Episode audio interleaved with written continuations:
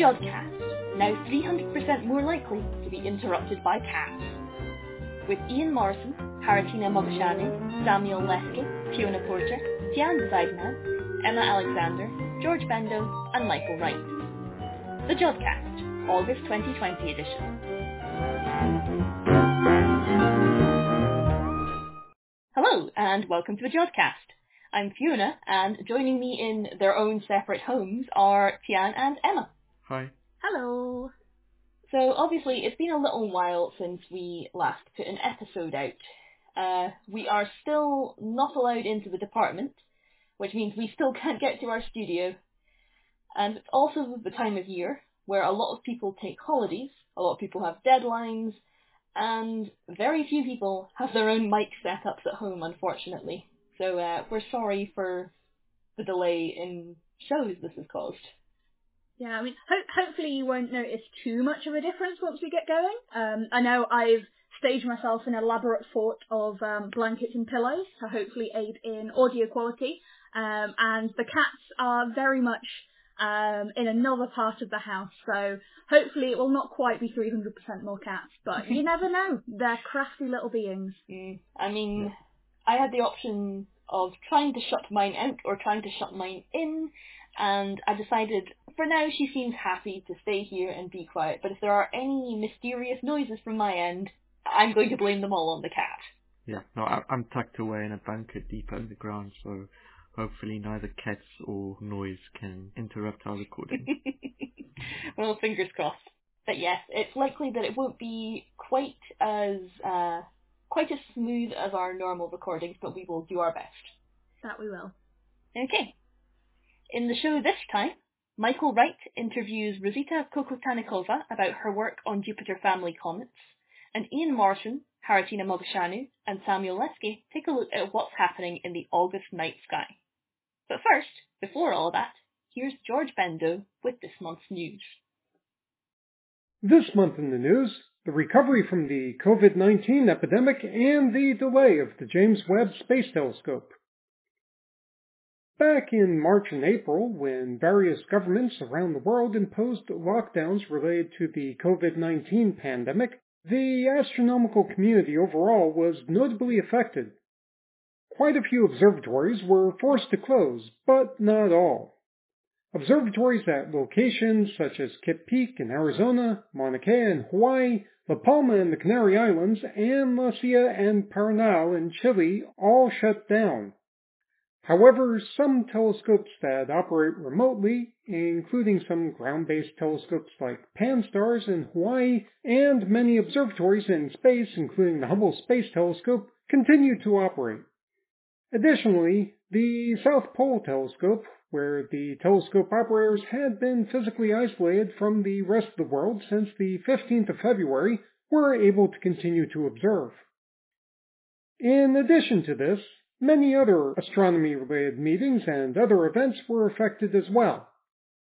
Several events at the Space Telescope Science Institute in Baltimore, Maryland that were related to the 30th anniversary of the launch of the Hubble Space Telescope were either cancelled or postponed. The National Astronomy Meeting in the United Kingdom, which was supposed to celebrate the 200th anniversary of the foundation of the Royal Astronomical Society, was postponed to next year. Other events and meetings have been going ahead, mostly in the virtual format, as was the case for both the 236th meeting of the American Astronomical Society and the European Astronomical Society annual meeting for 2020 also known as EWAS 2020. Various astronomical observatories around the world that shut down earlier this year are slowly restarting observations. For example, some of the observatories on Mauna Kea, including Keck Observatory, resumed operations back in May. Nonetheless, many other observatories at other sites, including the Laser Interferometer Gravitational Wave Observatory, or LIGO in the United States, and the Atacama Large Millimeter slash Submillimeter Array, or ALMA in Chile, are still shut down. The shutdown even affected the staff and students in Manchester who work at Jodrell Bank Observatory. Both the Lovell telescope and the Merlin were shut down on the 17th of March, and except for a skeleton crew who remained on site for safety reasons, everyone was required to work from home. Starting at the beginning of June, the individual radio antennae were reactivated, and the. Merlin array is now operational. Having said that, Access to Jodrell Bank Observatory or other University of Manchester facilities is still limited, and many people are still working from home. The various coronavirus lockdowns have not only affected the operations of astronomical observatories and other research activities, but have also affected the construction of new observatories, with the Vera Rubin Observatory being one of the most notable examples of this. The lockdown has also affected the schedules of various space-based observatories that have not been launched yet. The most notable delay has been of the James Webb Space Telescope, or JWST, which is the optical and near-infrared telescope that will eventually succeed the Hubble Space Telescope. The JWST is an observatory whose launch has been delayed multiple times before. When first conceived, Scientists envisioned that the JWST would be launched in 2007, but various technical and managerial challenges, as well as issues with contractors, caused the launch to be delayed multiple times and also led to budget overruns. Earlier this year, the launch date was set for March 2021. Unfortunately, the COVID-19 pandemic forced work to stop briefly in March, and then work resumed at only a limited capacity for a couple of months after that, which slowed down a lot of the tests being performed on the spacecraft. These delays would push the launch date back by themselves. However, NASA had other reasons to reschedule the launch. Even before the lockdown, a part of the JWST development schedule called Schedule Reserve, which is time that is intended to be used to handle unforeseen issues, had run low. So the delay allows more schedule reserve to be added to the overall schedule. Also, more time has been added to the schedule to perform a series of additional tests on the telescope. Hopefully the telescope's launch will not be delayed much further. Thanks for that, George. Now Michael Wright interviews with Rosita Kokotanekova about Jupiter family comets.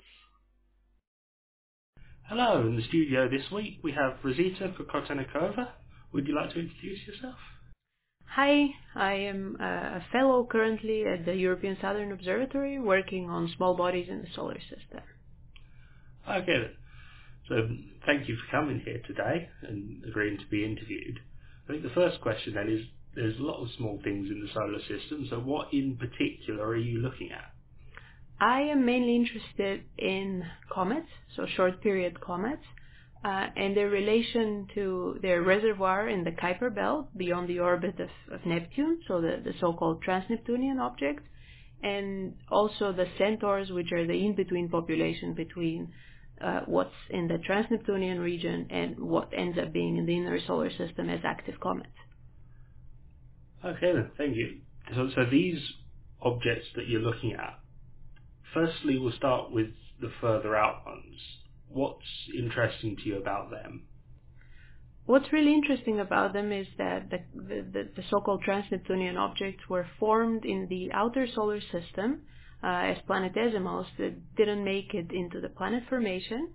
And then during the period of planet migration, about 4 billion years ago, were sent off beyond the orbit of Neptune, where they were preserved for the past 4 billion years, uh, almost unchanged.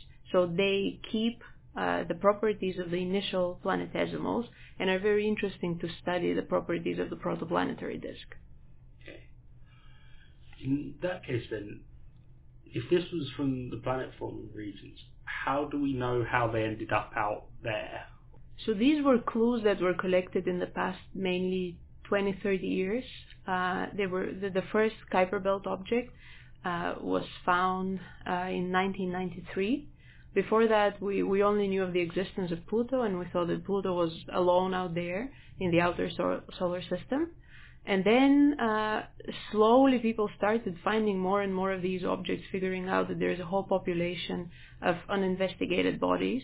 They tried to figure out how they ended up there and they uh, understood that there was the process of planet migration and actually used these objects to study exactly the details of how this happened, how Jupiter and Saturn and, and the outer planets scatter these bodies from closer to the sun to further out there. Okay, and once they're out there, you said they were unchanged for a very long time. So how come they're now so unchanged from what they were before? Well, they're very far away from the sun, so uh, their ices are, are protected from from sublimation out there. Uh, they're exposed to cosmic rays uh, that change the, the, surface layers of the bodies, but mainly uh, they, they are not.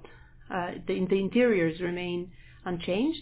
Uh, also, the collision rates out there are very small, so the bodies uh, almost never get destroyed by collisions. They don't get further craters, and that's why we, we think that they're very pristine. Okay. And have we been able to check that then? Say, have a look at them and see that there are very few craters? Yeah, we we actually have an answer to this as of uh, 2019. Uh, in January last year, we had uh, New Horizons. That was a NASA spacecraft that first visited the Pluto system. It continued further in the Kuiper Belt and investigated uh, an object called 2014 MU69 and we have direct images of the surface of this body, and we, we actually see that it has very few craters. Okay, and so that's wonderful. That's something we actually know now then. In that case, think, I'll move on to the next thing then. So in longer form, why are you studying these objects? What's interesting about them? What's really interesting about them is that, as I said earlier, they can reveal the properties of the first planetesimals uh, in in the solar system, and uh, that is in terms of composition, also density, what what what they consist of, how how the material is structured. So this is very interesting, and it helps constrain planet formation. Um, it helps us connect the formation of the solar system to to, to other uh, systems where planets are being formed currently, so we can make comparisons if we get the composition of these objects or comets, we compare them to, to other planetary systems. So that's why they're very uh, interesting to study. Also, um, the, the dynamics, so where they ended up after the period of planet migration, is very interesting because that can constrain how, uh, where exactly the giant planets formed, how many of these bodies uh, were out there, how many were ejected from the solar system, and how many ended up there, and in what exactly orbits. Okay, and are there any bits of that in particular that you're working on? So what I'm working on uh, in, in terms of the very outer population, so the, the, the Kuiper Belt objects, is constraining their rotational light curves uh, by, by looking at their photometry, so how the brightness of these objects changes when they rotate around their axis, and also their surface properties. So uh, their albedos, uh, which is the, the reflectance, what percentage of the light they reflect, and also their phase function, so how their brightness changes with the increase of the angle between uh, the observer, the sun, and the object. And these things can reveal details about the, the actually the microscopic properties of the surfaces of these objects. So, in particular, then, what microscopic properties are we looking at? So there are studies of how materials from meteorites, for example, uh, that were taken here on, on, on Earth and were ex- lit with light from with different angles. So that we we have information how similar material to that material responds to light. So what what we see with changing phase angle. So we try to compare what we observe remotely uh, from the Kuiper belts to the materials that we have here on Earth available to study in the lab. And that's how we can compare and try to study the photometric properties and derive real microscopic properties. So in terms of size of, of the, the, the individual dust particles on the surface, uh, their porosity, how close they are to one another, and how much voids uh, there are in between them, and, and so on. Oh, and this then links back to the early planetesimals in the solar system. We expect them to be very similar. In, in a way, yes. Also, we, we should keep in mind that some of these objects uh, did collide in the past, so it could be a result of that. So it helps us constrain what we see now. So we, we try to characterize the bodies that we see now, and, and yes, we try to connect them to what, what was there in the past. That's that's an interesting idea. So you said you were a fellow with the European Southern Observatory. So could you sort of talk a bit about what that is and why it's useful for your work? So the European Southern Observatory is um, the, the, the biggest and most productive observatory, as, as we say, in terms of published papers in the world. Uh, we have a few sites in Chile, uh, in the Atacama Desert, where we have optical and radio telescopes. And being a research fellow at ESO, you're allowed to do your uh, own independent research project for three years. Um, and on top of that, you get to do 25% of your time on functional work for ESO. Uh, and that is, is, is particularly useful for, for someone who's at the start of their career because you get exposed to, to the life in the observatories. You, you, you get expertise on different instruments depending on what duties you choose. Um, you can learn many different things that are very useful after that. And in my case, I'm a support astronomer for uh, UT3, which is one of the VLT telescopes, and I get to learn how the telescope is operated, uh, what our science programs are, and, and how the instruments function. Ah, okay. So that's quite different then to a lot of research which is sort of entirely focused on the thing you're working on. You actually get to do a few different projects around it. Yes, so you, you, you get to do extra things on top of your main research work. You, you get to get involved in whatever projects the observatory has to offer at this time. Okay, so you've now talked a bit about the far off the trans-Neptunian objects and your work studying them. You also mentioned objects closer in, or slightly closer in. Could you tell us a bit about what you're working on with them? Yes, so the, the Jupiter family comets, or, or the short period comets, as they're also known, uh, are in the closer into the sun.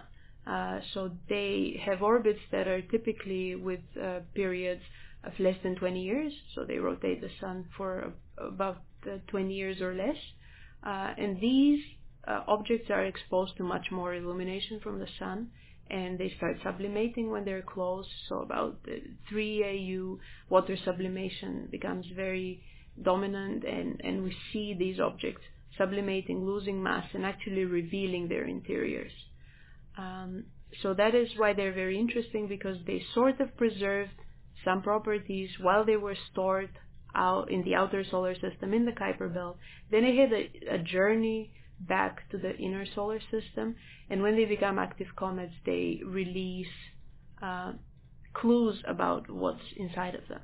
And that, that makes them very interesting and fascinating to study because the objects that are out there in the outer solar system, we have no access to their interiors. We can only study their, uh, we can only study it uh, through, through, through other methods. Uh, but directly observing the gases and the dust that's in the interiors of comets is, is something unique to these objects.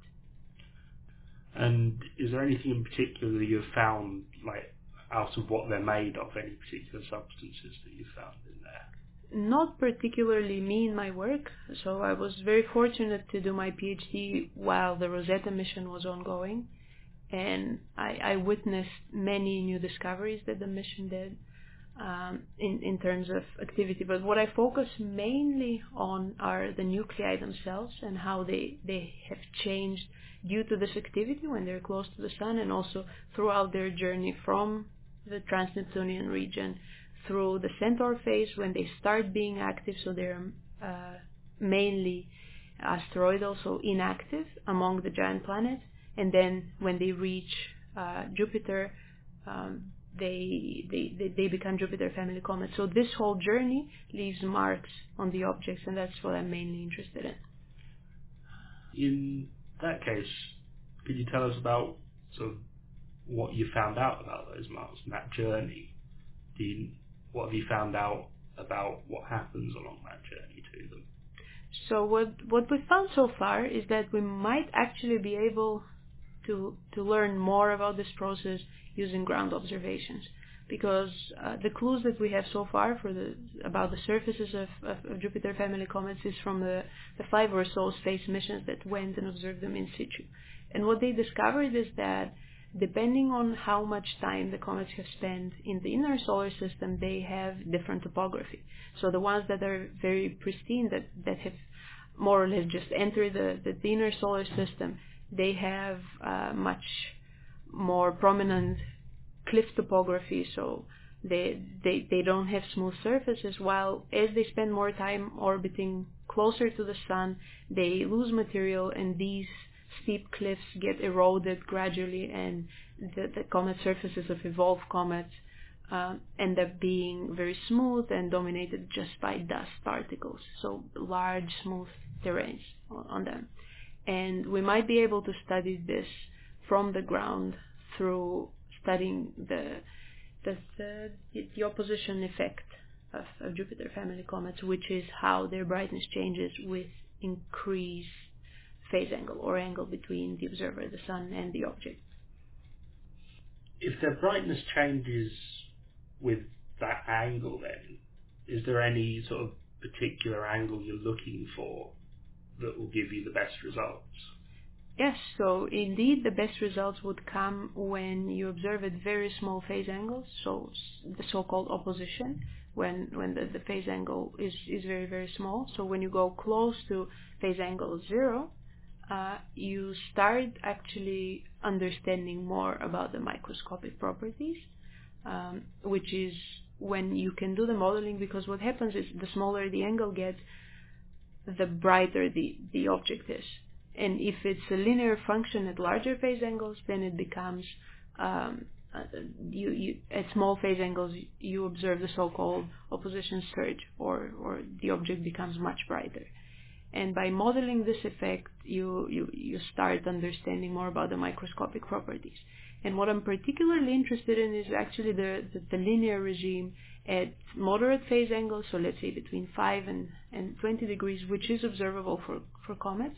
So the, the, the range that you can observe is determined by the distance between you and the object. And for comets, we are able to probe this range, and that is where we think uh, what dominates the shape of this function is not the microscopic properties, but it's actually this mi- macroscopic topography that you observe. So these steep cliffs or Uh, more smoother terrains. You've explained this effect of comets going from being these sharp cliff-like objects to something very smooth and rounded. Could you explain a bit more what happens as time goes on as they tick towards the end of their lives? Yes, comets can have two types of ends of their life. One is very spectacular, so they're they're either so active the torques that are exerted on, their surface from uh, jets triggered by activity are spinning the objects up uh, or causing big outbursts and then uh, the comets start splitting, they disintegrate, they lose material, they become very bright and very interesting to study. Or they can have the less spectacular end of their life, where their activity slowly decreases because it becomes more and more difficult for sunlight to penetrate the thick layers of dust that are building up. Uh, and we think they could act as blankets that slowly quench the activity of the comet and they convert into so-called dormant or, or dead objects. And we we have evidence that such objects can be found closer to Earth, uh, and it's it's it's fascinating to think that they they were once active comets and now they just are hiding around in in the asteroid population in the near Earth space, and we don't see any activity anymore. Uh, okay, so could we still tell them apart from other asteroids? Uh, we are working on ways of trying to find out. One way that we we are thinking about is using uh, their surface, uh, so this opposition effect behavior, it could be different for asteroids and, and comets. Uh, also, people have tried distinguishing them using uh, spectra or colors of, of their surfaces because if they come from different populations, they should look slightly different. But we need much more evidence to, to look for that. And it's an interesting question because it makes a difference for for Earth uh, defense. because it's it's one thing to try to defend the planet from a comet and another thing to to try to to deal with an asteroid. Uh, okay, so you might have to work it out in a different way. It's it's an important question to study. Also, in the very far future, it would be important for asteroid mining, where you'd be interested in in objects that are rich in water and that's why uh, it's important to know which objects have ices and which ones are purely asteroidal and don't don't have any water in them. Oh, that's clever because the comet ones would have inside the water. That's yeah. really cool. Okay then, and I think ending on a rather hopeful note for humanity of mining asteroids and finding water, I think that's a good place to end. So thank you very much, Rosita, for coming and having an interview with us. Thank you for having me. Ah, lovely back to the studio. Thanks for that, Mike. Now we come to the part of the show where we fit in all those other bits that we can't fit in anywhere else, the odds and ends. So who wants to start us off this time? I think Fiona, you're at the top of the list, so you start us off. Uh, the burdens of responsibility. Okay. Well, have either of you two heard much about asteroid deflection? I have not. Um, other than just kind of doomsaying conspiracy theories, not not too much to be honest. I think that's the image most people have of it, really. Uh, it's the sort of thing which I think sometimes shows up in disaster movies. You know, the asteroid which is going to kill us all has to be stopped at any cost. Yeah. And to be fair, this is something of an actual concern, if not, you know, a very imminent one. Uh, there are about 22,000 known near-Earth asteroids, and about 2,000 of those are considered potentially dangerous due to a combination of how large they are and how close their orbit comes to Earth. So obviously an actually large asteroid strike would have serious environmental consequences. Case in point, the dinosaurs. That's the one everyone knows, isn't it? Oh no, please don't tell me that you're on a conspiracy theory bandwagon. I'm not on a conspiracy theory bandwagon. events of that size happen so so few and far between. There are just so few asteroids of that size. And obviously the thing is, with ones that size, they're relatively easy to spot as asteroids go. So there is a system to track potentially dangerous asteroids, which mostly just observes where they are, what their orbits are going to be like, and so on.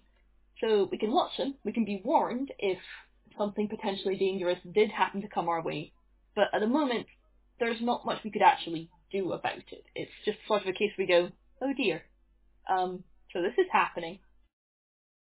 You know, that would really be the icing on the top of the 2020 cake, wouldn't it? oh, it really would be. Because there's now the headlines. And it would hmm. just, yeah, just, just be another event that passes in, in a week's time. it's just like, oh, so this is how we're doomed this time. Oh well, I guess that's life. But, so obviously, we'd like to be able to do something about this. So the idea with asteroid deflection is that if there is a dangerous asteroid incoming, we crash something into it to knock it sufficiently off course that the Earth is unharmed. So think of it as, uh, I suppose, just a really, really big game of outer space snooker or something like that. I prefer billiards. Uh, well, fair enough. I feel like that's um, something out of Hitchhiker's Guide to the Galaxy. You know, it absolutely just, is. Uh, I'm sure the Vogons decide that poetry isn't their thing anymore, and just uh, just decide to do planetary snooker. Why not? so the concern about this is that you know we don't want to make the situation worse we don't want to take an asteroid which is in a potentially close call, dangerous orbit and knock it into a definitely going to hit us orbit. That would, you know, that would be what uh, we in the astronomical community call bad. It would be I bad. mean, that, that's just your, your stereotypical plot escalation of, uh, of a disaster film, right? really uh. There's some, there's some, the, the genius protagonist of the film is warning, no, no, these are the wrong numbers, but all of the other mainstream scientists are like, no, no, we know what we're doing, and then our, our hero uh, manages to swoop in and save the day at the last minute, and mm-hmm. uh, the asteroid doesn't hit the Earth. Uh-huh. Just, it does seem like a little bit of a warning for like the consequences of hubris. But mm. so because of this, before it actually has to be tested in an actual emergency situation, NASA has decided they want to test it in a much more controlled and safe way. Uh, they're planning a test of an asteroid deflection craft it's called DART, the Double Asteroid Redirection Test, in 2022. And the plan is to crash it into a small asteroid orbiting another small asteroid. So I guess that's where the double asteroid comes from in the name. Precisely. It's one of those very creative astronomy names. We're so good at naming things, aren't we? And uh, and, and acronyms, we, we really kill the acronym game. Actually, speaking of names, these asteroids have names. Oh. So originally only the larger one had a name. It was called Didymos, which means twin in Greek because of the smaller one orbiting it.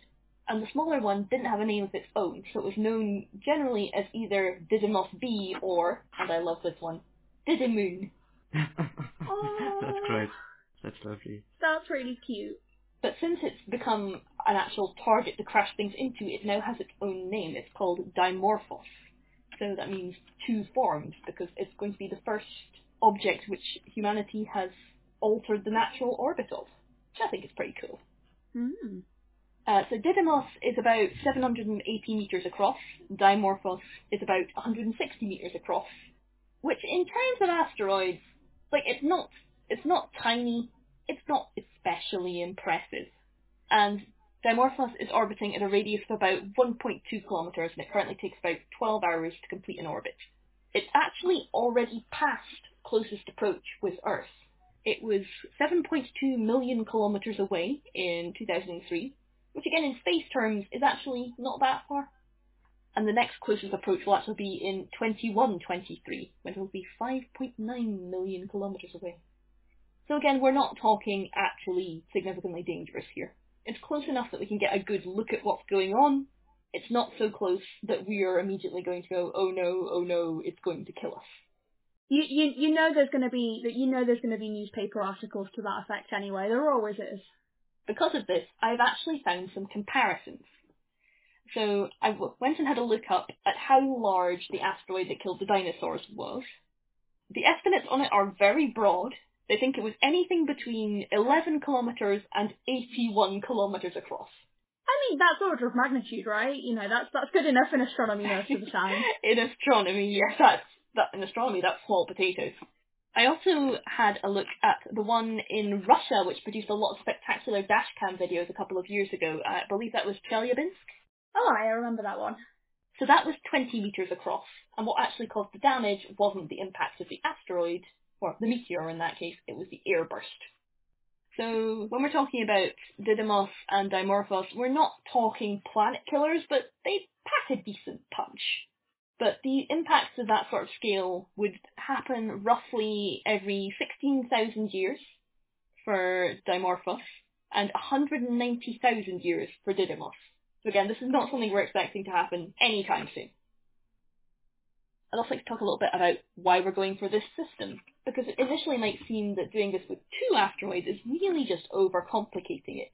You've got to worry about each of their individual orbital dynamics. But that's actually why this system is being picked, because if it's just an asteroid out there in the asteroid belt, it's not the easiest to tell exactly what changes occurred and what's happened because of the surrounding asteroids and so on. It's a bit trickier to pin down the dynamics. But in this particular case, because Dimorphos is orbiting Didymos, we'll be able to track the changes in the orbit quite easily. It's going to be a lot easier to tell exactly what's going on. So the planned alteration is actually quite slight. What they're hoping to do uh, by crashing DART into it is changing its orbital velocity by about half a millimeter per second, which doesn't sound like a lot, does it? But then, yeah, and especially when, as as you mentioned before, you know, space scale is just on a completely different level to kind of numbers that the human mind, I think, can sometimes comprehend. So you've got you know, these millions and millions of kilometres um, when talking about how close they're going to be, and then we're talking about changing things by like a millimetre or something. It, yeah, it doesn't seem like very much at all. Mm. Well, that's part of the point, really. We only want to change a little bit so we can just test test our control in part, but also make sure that we don't end up crashing them into each other because that would just cause more mess. So what this should actually do to the orbit is make it about 200 seconds shorter. which again, proportional to 12 hours, isn't a huge amount, but it is definitely observable from Earth. So it's something we will be able to have a look at once we've done it, see if it's behaving how we expected it to, and just readjust our expectations for what's going to happen if we try and do this with something a bit bigger in the future. See, the question I have from that is if we, or if they're going to be changing it by that small amount, um, how realistic is that going to be to scale it up? Because again, ch- changing an orbit by that small am- an, an amount, and that's so you said that that was the from Dart crashing into it. Yes. Right. So how big of a spacecraft are we going to have to crash into other asteroids to move them in a significant way, or is it all about kind of hitting them at um, the, the just the right angle to get maximum uh, impact? I think it's a combination of angle and velocity to a great extent, because obviously out there in space you don't need to worry about annoying little things like friction. So if you can manage to build up enough acceleration, you could, even a relatively small craft could realistically pack a significant punch. Yeah. So one of the things that I found when I was researching this is that they estimated the size of the crater it's going to leave on Dimorphos. I didn't actually get a measure of how big DART is, but half a millimeter a second doesn't sound like a lot. But this is an asteroid about 160 meters across, and it's going to leave about a 20 meter crater, they think. Jeez, that's a lot. That's that's pretty big. It's pretty big.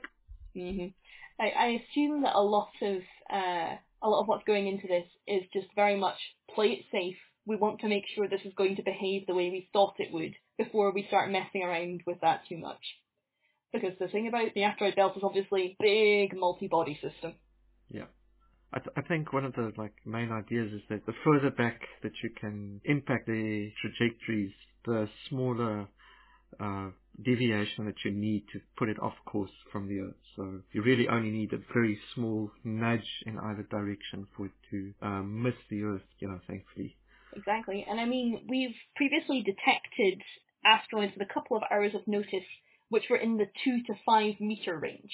So if we've got a couple of hours warning on something that small, if it's something like as big as Dimorphos, never mind Didymos. We'd see that coming a long way out. We'd have the warning, we could actually take a bit of time to make sure we know what we're doing, as long as we get things like this test done first, so we can make sure they behave exactly how we think they are. Yeah, it's, it seems like that's sort of the, the main thing is that, is that it's testing is that ability to detect the thing from far away and then impact its trajectory in a predictable way more than necessarily having a, a huge impact on it. Mm, exactly. Which I think on the whole is probably the best move, isn't it? Yeah. We don't want to create a disaster movie. Again, 2020. I just I I can see it happening. yeah, I think I think we've had enough for now. Let's just. We have definitely had enough. Mm-hmm. Although speaking of actually pretty cool events in 2020, passed on to you, Emma. Sure. I mean, in in the past, you know, comets have been considered naysayers of doom, right? Or just, you know, some other prophetic kind of uh, event. I think we would have to um, rescind our credentials as an astronomy podcast if we didn't mention the big astronomy event of recent times, and I am talking, of course, of Comet Neowise, or to give it its full official designation, C slash 2020 F3, and then in brackets Neowise. It rolls off the tongue, doesn't it?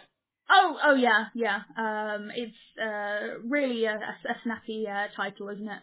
So just just to explain um, the comet's name, if uh, anyone is is curious, so the F3 comes from the fact that it was the third comet discovered in the second half of March 2020. So each month we'll get kind of A, B, C, D, E, F to, to split it up throughout the year. And Neowise comes from the fact that it was discovered during the Neowise mission of the Wide Field Infrared Survey Explorer, or WISE, space telescope. So this is the kind of thing where um, comets, you know, do get spotted reasonably often, as the F3 means that it was the third such object spotted within that time period. So, and, and with comets as well, you don't necessarily know how spectacular they were going to be. In fact, I think I remember speaking recently on the Jodcast about um, a, uh, a recent comet which kind of disappointed really. It was uh, expected to maybe do great things and then it ended up breaking up and uh, not necessarily putting on a spectacular show. But with Neowise, I think that it, it, it almost definitely came out of nowhere, um, I guess, from our perspectives, and is providing, yeah, a bit of a highlight um, of what would otherwise be a little bit of a, hmm, yeah, not great yet. Um, but we can we can always look to astronomy to uh, kind of bring bring some good stuff uh, to the table. So yeah, I mean, I'm sure everyone has heard many, many things about Neowise at this point. You will have had to have been living under a rock, I think, to uh, to not have heard of this comet. And I would suspect that listeners of the Jodcast will definitely have heard of this comet before. Um, so yeah, I don't I don't think much uh, introduction is required here. Um, you know, I, I even had you know people that I've, I've not spoken to necessarily in years, you know, message me and be like, oh, Emma, you know, what, this comet, how do I see it? What what's going on with it? I saw it in the news, and I think for me that's the beauty of Comet Neowise is that it's really captured the imaginations of you know, people beyond the astronomy community, obviously the, the astronomy community has been getting very, very excited about it. But I think this is one of the rare occasions where there's something that the media has picked up on and, and is hyping up in terms of being a big astronomical event, and it actually has been been warranted by it. So it's uh, yeah, I I just really enjoyed all the hype around it, to be honest. It really has been something. I've just for a while, everywhere you look, there were just these beautiful, spectacular photos of it. Yeah. Gosh, yeah, yeah. I mean, so did the two of you manage to see it from, uh, well, I was going to say, from, from lovely light polluted Manchester? Tragically, no. I did, I did try, but unfortunately where I live, the skyline in the right direction is just so surrounded by skyscrapers, there just wasn't any space on top of the light pollution. Yeah, I, I tried as well, but just too much light pollution where I am, which is a bit disappointing, but I think I'm quite lucky in the fact that I've got quite a good northern view because actually that that was another thing about the comet, right? Was that it was in the northern sky, and for me that that's I mean, most of the interesting things astronomically, in my opinion, are, are towards the southern sky. You know, that's that's where the um, the, the planet, you know, it's where the ecliptic line um, is in the northern hemisphere, and so um, I always just kind of assume that if something's got a good southern sky, then that's that's a great place to view things astronomically. But of course, if you're looking for something in the northern sky, then you're going to need to, you know, have have a good view out to the north. And despite me living south of the city centre and looking directly into uh, the heart of Manchester as I'm looking north, um, I just I just happened to have you know a, a, a reasonably clear view out, and I did manage to just spot it from my back window. Um, and honestly, it. So this this is the first time that I've I've seen a comet. Um, this is the the brightest comet in the northern hemisphere since Hale-Bopp in um, 1997, which I was a, a, bit too young, I think, to to appreciate at the mm, time. Likewise. Um, so um, I think you know I, I, remember looking out for Pan-STARRS when when that came by however many years ago now I can't remember exactly what year it was but um, never managed to see it um, and so this this is really kind of a, almost like a once in a lifetime thing, right? If you if you are too young to remember Hale-Bopp or even Halley's Comet in the 80s, or you just didn't manage to see those at the time. I think if you're in the Northern Hemisphere, this was the first chance to be able to see a comet with your own eyes. Because comets do come by reasonably often and, you know, pe- people with telescopes will, will take photos of them and you know, they look like very nice fuzzy fuzzy blobs, quite often a nice green colour to them. But um, it, it's really another thing to be able to see a comet with the naked eye, and from the middle of cities as well. Like I said, I, I could see it from my house in Manchester, which to me, I mean, it was it was very very hard to see because you know, light pollution and, and and all of that, but I could see it with my own eyes. Um, and I've got an old pair of binoculars, and um, I, I got an even better view through those as well. And it was just really a revelation to be able to do some really cool astronomy from the middle of Manchester because I know personally I, I did a lot more practical backyard astronomy before I moved over to Manchester. It's something that I've not really had the chance to do in recent years since being in Manchester.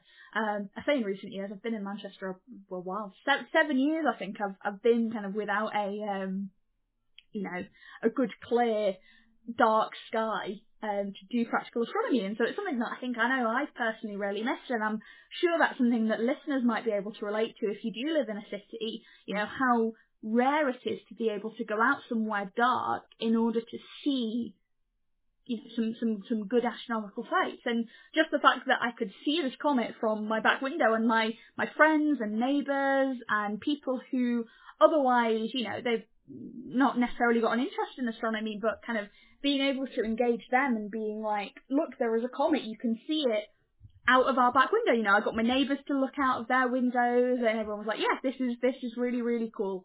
And um, for me, it was less about the the spectacularness of the comet. I mean, it, it's a very spectacular comet, and you know there are some amazing amazing images um, online of it. And um, if you've not seen them already, then you should definitely have a look at um, Anthony Holloway's images of Neowise over the Lovell Telescope and Jodrell Bank. I think they are beautiful, beautiful images. I did manage to get a couple of snaps myself, but you know they, they were never they were never going to be as good as um, some of the really professional photographs that have been taken, and there there are so many spectacular images, um, you know, that you can only really obtain through you know long exposures and, and stacking and other image processing techniques, which are a little bit beyond maybe the average backyard astronomer. I mean, it's it's way beyond me. I'm I'm definitely uh, a, a point and snap. I mean, my my signature uh, style of astrophotography is um, phone camera up to the eyepiece of a telescope, which you know it can actually get pretty decent results. Yeah, I mean, if it works, right? Yeah. So I feel I feel like for me the the appeal of this comet wasn't necessarily its beauty, and don't get me wrong, it's a beautiful, beautiful comet, and even now that um, it's starting to fade. Um, you know, it stopped being quite as active, and um, its its tail is no longer as spectacular as it was, as it's quietening down a bit as it's moving further away from the sun. But you've still got this lovely fuzzy green coma that has been brought out beautifully in, in some photos that people have taken. I think for me personally, it's less about you know that sheer beauty of it and just the fact that it was almost a communal experience. You know, for a while everyone was talking about it, and you know, everyone had some opportunity to see it. And obviously, you know, I, I was very lucky because it happened to be that the night that I was looking out for it, um, it was it was clear and the weather conditions were fine. I know after the first two nights of seeing it, um, I think we then we had like at least a week straight of cloudy weather here in Manchester. So um, as ever, it is always dependent on the weather. Um, again, Taylor's oldest time in astronomy, isn't it? Jack? But um, especially since you know re- recent comets, so like Swan and Atlas that we've had recently, and they they never quite got to maybe their their full potential, but then a beacon in these dark times, the comet Neowise literally came into our skies and you know provided so much excitement for the astronomy community and, and wider and you know I could I could talk about you know I've got notes here about exactly what its orbital period was and you know how how it increased as it swung around the sun and various things about its magnitude but now that I'm talking I'm just I'm just sitting here like this was a really cool event. This was really really cool. You know you don't need me to tell you numbers and figures and facts. And those, those things I'm sure people have come across already I just wanted to revel in the fact that this was such a beautiful thing, and I'm so glad. Um, I feel so personally lucky that I got to experience it, and it's a shame, a real shame, if you didn't. I'm sorry. I realise this now almost seems like I'm bragging a little bit. Um, yeah, yeah. I've been I've been having to rely on, on photographic evidence, but uh, I can definitely endorse those images of, of the comet over the Lovell. Those were personally for me very profound because you know we in the before times we used to visit there every week and we haven't been in a couple of months, and you know you, you don't realize how much you miss these things. So uh, yeah, yeah, yeah, some personal significance there as well. Yeah. Well, this is what I mean. Even even if you didn't manage to to see it yourself, just yeah, just even the images coming out um everywhere. There's just oh, this. I don't even know how to put it into words, but I've I just really really enjoyed um, the kind of spirit of comet community um, over the past um, month or so. It's been really nice. It has. Welcome distraction as well. Very much so.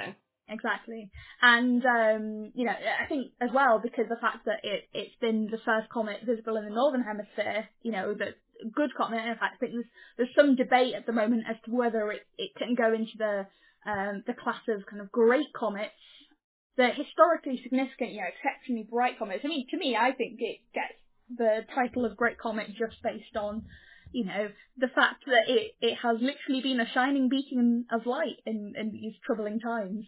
Um, yeah. I mean, it's, it's great in our hearts anyway. It's absolutely great in our hearts. Exactly. So um, yeah, and uh, and it and it did even manage to sneak into southern hemisphere skies as well. So uh, you know, it, it's not like it's been an exclusive thing for us northern hemisphere people as well. The whole world, in some way, has had some opportunity to view this, and it's it's been amazing. I've loved it. That's probably a good point for me to end on, I think. Um, what was what was your odd and end, Jan? So, from one spectacular event to another somewhat different one, earlier this month, a new paper presented the first observations of a particular Type 1a supernova. Now, for a bit of background, 1As are a subclass of supernova that are quite different from the other ones in that it's not created by the collapse of the core of an aging star, but rather by a process called thermal runaway. And that happens in a binary system in which at least one object is a white dwarf, and if that white dwarf accretes matter from its companion or it collides with the companion, then it can heat up to a temperature that reignites carbon fusion in the star and it starts this runaway nuclear reaction of carbon being burned faster and faster and faster until you have that extremely violent explosion of the supernova. That's the basic idea, but there are a number of open questions, especially concerning the nature of that companion star. People have made all sorts of predictions about what you would expect to see, assuming different types of a companion object. And one of those predictions is that if the companion is a regular active star, so not a white dwarf or a neutron star or something like that, then you would expect to see perhaps a flash of UV radiation alongside the usual optical explosion event. So people have been looking for these ultraviolet flashes for over a decade now, and over the thousands of supernovae that have been observed since, the first one that was accompanied by a UV burst was detected back in 2015, and then at the end of last year there was a second one which was detected by the Zwicky Transient Facility in California. So, of course, immediately there was some follow-up monitoring of the source in the optical, ultraviolet, and X-ray regimes, which is what this paper is reporting on. And uh, as you would expect, Following the initial flash, uh, the brightness of the supernova fell precipitously over the next few days, but then very strangely, at around day four, there was a sun reversal and it grew brighter in both optical and UV light, reaching a peak around day 17, and then it trailed off again. Uh, and so considering that supernovae should just grow fainter as they grow colder and, and grow older, uh, this is pretty unexpected and very revealing because uh, it indicates that something in that system is incredibly hot and you'd need something three or four times as hot as the sun to explain that. So this makes a very promising prospect for constraining models and, and better understanding what goes on in these kinds of supernova systems. So this paper looks into a couple of ideas that might explain the presence of that UV radiation and the strange brightness, all of which are really interesting to me. Uh, for example, one model posits that the supernova ejecta might contain radioactive nickel-56 particles and those could collide with the companion star and heat up the surface and produce uh, thermal UV radiation. Uh, another idea is that, uh, that at some point helium would ignite uh, thermonuclear reactions in the carbon within the star so that the bump is a second explosion altogether. And then lastly, there's the suggestion that the ultraviolet radiation could be produced assuming a, a double white dwarf system. So that's another possibility as well. And in the immediate future, these models will be further refined and the predictions as to how the supernova remnant will evolve over time will serve to narrow down to a much clearer understanding of what's happening in these systems. This has all sorts of implications for different fields. For example, uh, type 1 supernovae are the source of the majority of iron in the universe, and different models predict different amounts of iron to come out of the explosions. So constraining that figure is pretty important for, for example, element synthesis or planet formation studies. Uh, and then they're, they're, also used as uh, standard candles for cosmological distance measurements, which go into calculations of universal expansion and dark energy and that kind of thing. So all that said, I guess I wanted to share this because I think it serves to show that science is still going on, it's still happening, and that despite everything, astronomers are still being baffled by new developments on a daily, as things should be. I know in my own subfield, of a subfield of transient astronomy, there have been some really exciting developments over the last couple of months. I'm very happily as confused as ever about them. I think what I want to impart to our listeners is that optimistic outlook, which I know has been hard to come by lately, that there are still things to discover and, and things to find out. And hopefully the Jodcast can serve some purpose in bringing that optimism to people. That's so beautiful. That is. Oh, I feel I feel like I'm bringing the tone of this odds and ends down. That I start off with all my doom and gloom and and asteroids and disaster, and then you two come in with all this this lovely stuff. Well, I don't know, like, you know, your your your one was focused on how to avoid an asteroid disaster, right? Um, and you know, e- even if there were some slight negative tones to that, it's it's only up from there, isn't it? I suppose so, isn't it? Yeah, I mean these these are the things that you start to sort of contemplate when events happen and, and things are placed in pretty sharp relief. Why are we doing this and and all of that? And there are very cynical answers to that question, but I think there are also very hopeful answers. The least that I think we can do is sort of bring that hope that these things do offer to people who need them. Mm.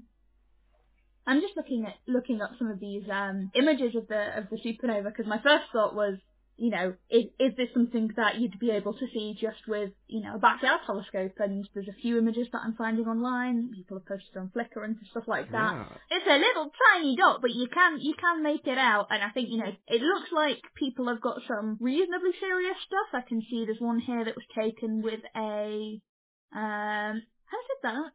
Telescope 0.25 meters. May well, either way, you need some pretty good astrophotography equipment to, to capture it. But um, yeah, I think it went down all the way to like 17th magnitude or something, which is oh, that that is a that is a challenge. Yes. Uh, it's just it's just like a little, it's almost like a little pimple on the galaxy. Just uh, just a little spot. It's not not too far away from the uh, from the center of the galaxy. It's. Uh, I like that. Although the, I mean, the image of a bursting pimple is maybe not the one that uh, is the one to bring down the tone. yeah, maybe, maybe not. It's a it's a beauty spot. It's a beauty spot on the galaxy. That's, we'll we'll go with that. That could actually be a pretty good transition if you can figure out how to link that into the night sky. And from one small dot in the night sky to all the other small dots that you can see in the night sky. There we go. That's a link. Uh, here's Ian Morison with this month's night sky. Beautiful. The night sky for August 2020. In last month's night sky, I suggested you looked out for what are called noctilucent clouds, very high ice clouds seen in the north, illuminated by the sun when it's below the horizon. Well, they did occur, and on the 11th of July, a colleague of mine, David Tolliday, took a wonderful picture of them over Manchester. But also in the sky then, of course, was Comet Neowise. It's a beautiful picture, and I would suggest you have a look for it. Search for Night Sky Jodrell and drop down to the Center for Astrophysics and you'll find it. Well, what about this month? As darkness falls, the bright star Arcturus in Bootes is falling towards the western horizon, and center stage in the south is a summer triangle made up of the three stars Deneb in Cygnus, Vega in Lyra, and Altair in Aquila. It's a lovely part of the sky, and the Milky Way runs through Cygnus. And if you have a really dark sky, and a clear, transparent sky as well, you should be able to see it almost directly overhead this month. Just up to the left of Vega, With binoculars, you might spot a double star, Epsilon Lyrae.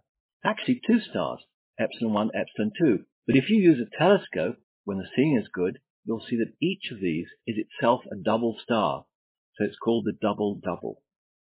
Also, to the left of the line between Altair and Deneb, is a rather sweet little constellation called Delphinus the Dolphin. Then rising as the night moves on from the east is the square of Pegasus, and above that is the Andromeda Galaxy. That can be found fairly easily by starting with the star at the top left of the square called Alpheratz, moving one star over to the left and up a bit, walk round a bit to the next bright star, and then turn sharp right. You'll find one star before long, and following that you may spot a little fuzzy blob, and that's the Andromeda Galaxy. And now the planets. Jupiter is visible throughout the hours of darkness, lying up to the left of the teapot in Sagittarius. It reached opposition on July the 14th, and is now visible in the south southeast as darkness falls, and crosses the meridian, so highest in elevation, at 11.30 p.m. BST at the start of the month, and by 9.30 p.m. by month's end. Its magnitude dimmed slightly from minus 2.7 to minus 2.6 during the month, whilst its angular size falls slightly from 47 to 44 arc seconds. Sadly, even when due south, it will only have an elevation of about 16 degrees above the horizon, so the atmosphere will limit our views. A highlight on the night sky page gives the times when the great red spot faces the Earth. Saturn. Well, Saturn follows Jupiter into the sky some eight degrees behind as August begins. It reached opposition on the 20th of July, so again is visible throughout the hours of darkness, and along with Jupiter dominates the southern sky in the late evening. Its magnitude drops slightly during the month from plus 0.1 to plus 0.3, whilst its angular size decreases from 18.4 to 18 arc seconds. The ring spans some 42 arc seconds across and at 22 degrees to the line of sight have opened up very slightly from some previous months. Saturn lies in Sagittarius, close to the border of Capricornus. Sadly again, its lower elevation when crossing the meridian will somewhat limit our views of this most beautiful planet. Now Mercury. Well, it's barely visible in the pre-dawn sky as August begins, with a magnitude of minus 0.9 and a 6.1 arc second disk. As it moves away from the Earth, it becomes less visible, and it passes behind the Sun on August the 17th. Now Mars, in Pisces, can be seen towards the southeast at the start of the month, rising three hours after sunset as August begins, and two hours by its end. Its magnitude will rise from minus 1.1 to minus 1.8 during the month as its angular size increases from 14.6 to 18.7 arc seconds. It reaches an elevation of about 40 degrees as dawn approaches, so amateur telescopes will enable one to see features such as Syrtis Major on its surface when the seeing conditions are good. And finally Venus. Well, Venus rises about 2 a.m. in the north-northeast throughout the month but as the sun rises later as the days pass, the interval between Venus rise and sunrise increases by about 20 minutes. It shines at magnitude minus 4.5 as August begins, dropping to minus 4.3 by month end, whilst the angular size shrinks from 27 to 20 arc seconds. During the same time, however, its phase, which is the illuminated percentage of the disk, increases from 43 to 59% which is why the fall in magnitude is not that great. Venus reaches greatest elongation west on August the 12th, some 46 degrees away from the Sun. Lying in Taurus as August begins, it passes into the upper left of Orion on the 5th of August before moving into Gemini on the 13th and ends the month lying about 9 degrees below Pollux, the head of one of the heavenly twins. And finally, the highlights of the month. Well, August is a great month to view Jupiter. As I've said earlier, it lies in Sagittarius, but sadly only reaches an elevation of 16 degrees when crosses the meridian. An interesting observation is that the great red spot appears to be diminishing in size. At the beginning of the last century, it spanned about 40,000 kilometers across, but now only appears to be about 16,500 kilometers across. The shrinking rate appears to be accelerating, and observations indicate it's now reducing in size by about 580 miles per year. Will, I wonder, it eventually disappear? I give a list on the night sky page of the best late evening times when the great red spot is facing the Earth. So now let's move on. August the 1st, late evening. If it's clear, you see Jupiter towards the south above a waxing gibbous moon with Saturn over to its left. On the 9th of August, Mars can be seen above a waning moon one day before third quarter. And of course, we have a meteor shower this month. On the mornings of the 12th to the 13th, perhaps from midnight to dawn, look out for the Perseid meteors. The early morning of the 12th of August will probably give us the best chance, if clear, of viewing the shower. But the peak is quite broad. It's well observing on the nights before and after. Most meteors are seen looking about 50 degrees from the radiant, which lies between Perseus and Cassiopeia. On the 11th, the moon at third quarter rises just after midnight, so as night goes on, its light will begin to hide the fainter meteors. On the 12th and 13th, it rises later, and its phase will have reduced, so its effects will be less. Now, you need to view a very wide area of the sky. Normal binoculars really won't work, but there's a rather interesting pair of 2.1 times 42. They're almost opera glasses. Vixen make them, as do others. I've reviewed that one in the Astronomy Digest, which is linked to on the Night Sky page, and that gives you a field of view of 27 degrees and will enable you to see fainter meteors in that area. On August the 15th, before dawn, Venus can be seen below a very thin crescent moon, but you'll need to have a low horizon between the east and northeast.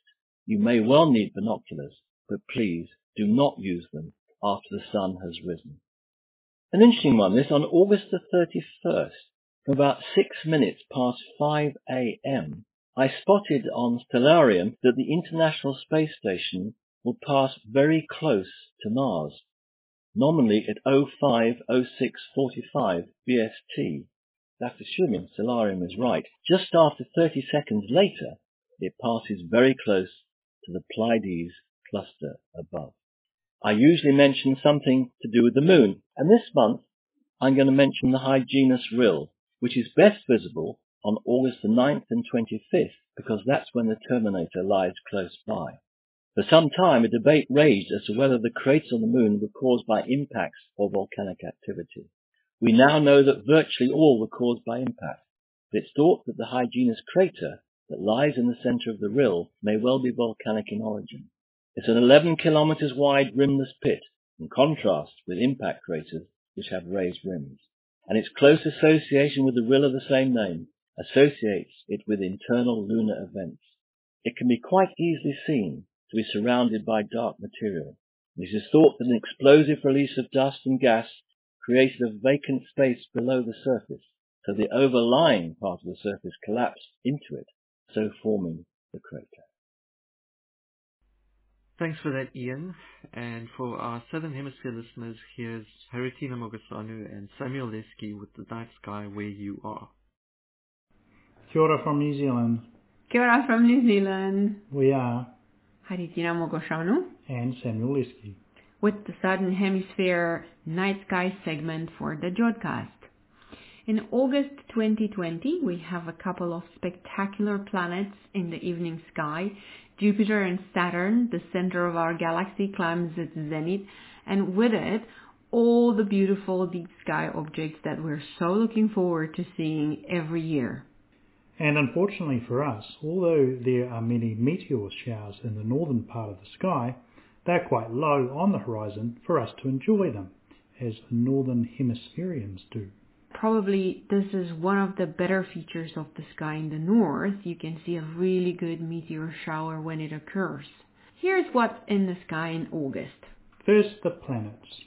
With the launch of NASA's Perseverance, as well as the UAE's and China's Mars missions, all eyes are on Mars for the next few months. Our eyes will be on Mars as well, because from now until October, Mars is only going to get better and better in the night sky. At the start of the month, it rises at just after 11 pm in Pisces, 95 million kilometres away. At that distance, it's only a tiny 14.6 arc seconds in size, which is not much smaller than Saturn, less the rings, of course. By the end of the month, the red planet is still in Pisces and rising at just before 10 p.m. and has got about 20 million kilometers closer to us. This will put Mars at a size of nearly 19 arc seconds in the eyepiece, bigger than Saturn and just under half the size of Jupiter. By early October, it will be just over 60 million kilometers away and nearly 23 arc seconds in size. You've got two months to get used to observing the red planet and improving your imaging skills to capture the stunning details of the planet as it reaches opposition. When it's so close to Earth, you can even draw Mars as you look at it through a telescope. And the best thing about that is that the main feature that we see through the telescope, the top or bottom of Syrtis Major, is where Perseverance is headed to. The two gas giants that are dominating the evening sky are also a great sight to see over August. Saturn rises between Capricornus and Sagittarius before sunset at around 4:20 p.m and by sunset it's nearly 15 degrees above the horizon. At the end of the month it is rising two hours earlier, so it's in a very fortunate position for observing in the early evening. Opposition for Saturn is on the 2nd of August 2021, so we've got a year to wait. Though at 1.4 billion kilometres, it's not going to look a whole lot different throughout the month. Jupiter rises about 40 minutes before Saturn in Sagittarius throughout the month and joins Saturn in a very favorable viewing position in the early evening. Great for the astronomers who like to go to bed early. A great feature of Jupiter is that you can witness an eclipse many times a month. One of these is from 9:18 p.m. on 7th of August when you can watch Europa disappear into the brightness of Jupiter followed by the shadow appearing on the planet's disk at 10:25 p.m. Venus tracks its way closer and closer to the sun in our early morning sky throughout the month. The brightest of the planets is visible just below Orion and ends the month near Procyon in Canis Minor. Mercury is heading behind the Sun as the month progresses, so is not going to be visible except at the very start of the month, and then with some difficulty. Scorpius has been dominating the night sky so far in winter as it occupies the zenith in the evening. Now we are seeing Sagittarius rising higher and higher each night and dragging with it the constellation of Capricornus. We have some good news for the people who like golf. From New Zealand, the Capricorn, which is supposed to be a goat with a horn, alluding to the legend of the Horn of Plenty, looks in fact exactly like a golf flag, yet a gigantic one. On the other side of Scorpius, Libra, the scale, is on a descending path onto the horizon, and Virgo star Spica is even closer to the horizon. In the morning, we are seeing the return to our skies of Orion rising earlier and earlier each night upside down. The season of Matariki is closed now, and the Pleiades is also becoming more and more visible in the morning sky, rising at 3 a.m. Moving to the deep sky objects. They are fantastic at this time of the year as the centre of the Milky Way reaches the zenith. It brings up the amazing nebula of Omega, Eagle, Trifid, and Lagoon.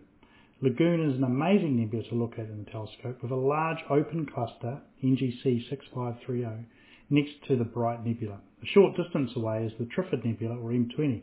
It's easy to spot the distinctive shape that led to its common name.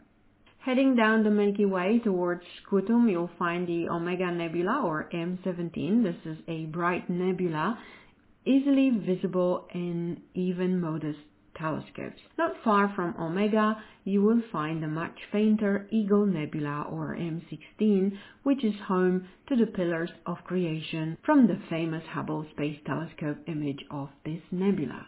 And on that note, we're wishing you clear skies, everyone. Clear skies. And see you next month. See you next month. Thanks for that, Haritina and Sam. And now on to the feedback. So first up, uh, we've had a lot of people getting in touch, especially on Facebook and through our email form on our website, wanting to express that they they want to get the Jodcast back. They are missing the Jodcast. And again, I'd like to apologise for the delay, but thank you so much for getting in touch to tell us that you miss it. That honestly meant a great deal. And the other thing I wanted to bring up is actually related to what you were saying about Flickr, Emma. Uh, because of course we have our own Jodcast group on Flickr, and some folks have produced some really spectacular images of Neowise on there.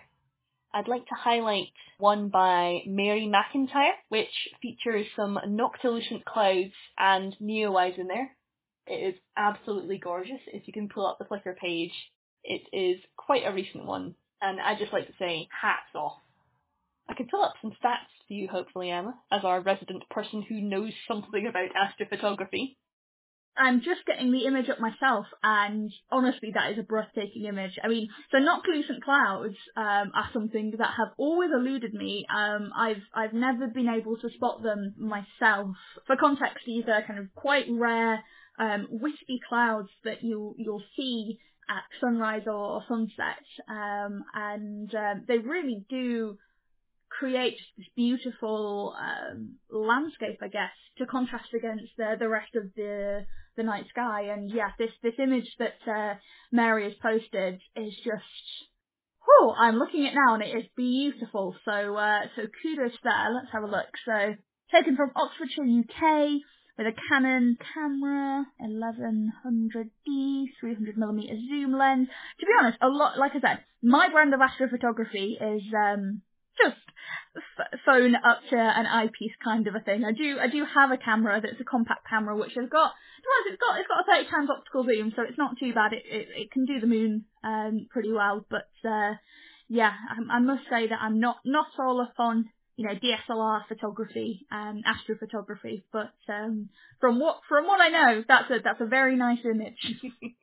that's your official astronomical verdict very nice. Yeah, I mean, I mean, you said, again, I, I have, I have become very, very, um, what's the word?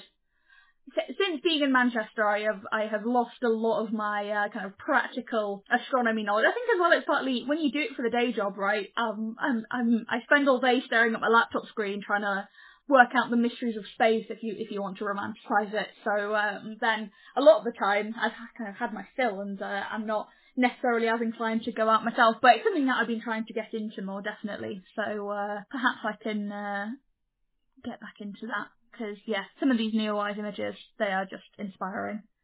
And if you want to get in touch, you can do so via the website at www.jodcast.net. Or on Twitter at twitter.com slash jodcast. Facebook at facebook.com slash jodcast. YouTube at youtube.com slash jodcast. Flickr at flickr.com slash group slash jodcast. And please don't send us posts at the moment because we will not be able to pick it up, but uh, hopefully that will change sometime in the future. I will look forward to receiving any from you once that's the case. Thanks to Rosita Kokotanekova for the interview. The editors were Crispin Agar, Joseph Vinicky, George Bendo, Lizzie Lee, and Michael Wright. The producer was Fiona Porter. Until next time, Jordan. Jordan. Jordan. Damn it, gonna have to redo that one. I'm sure through the magic of editing it'll be fine.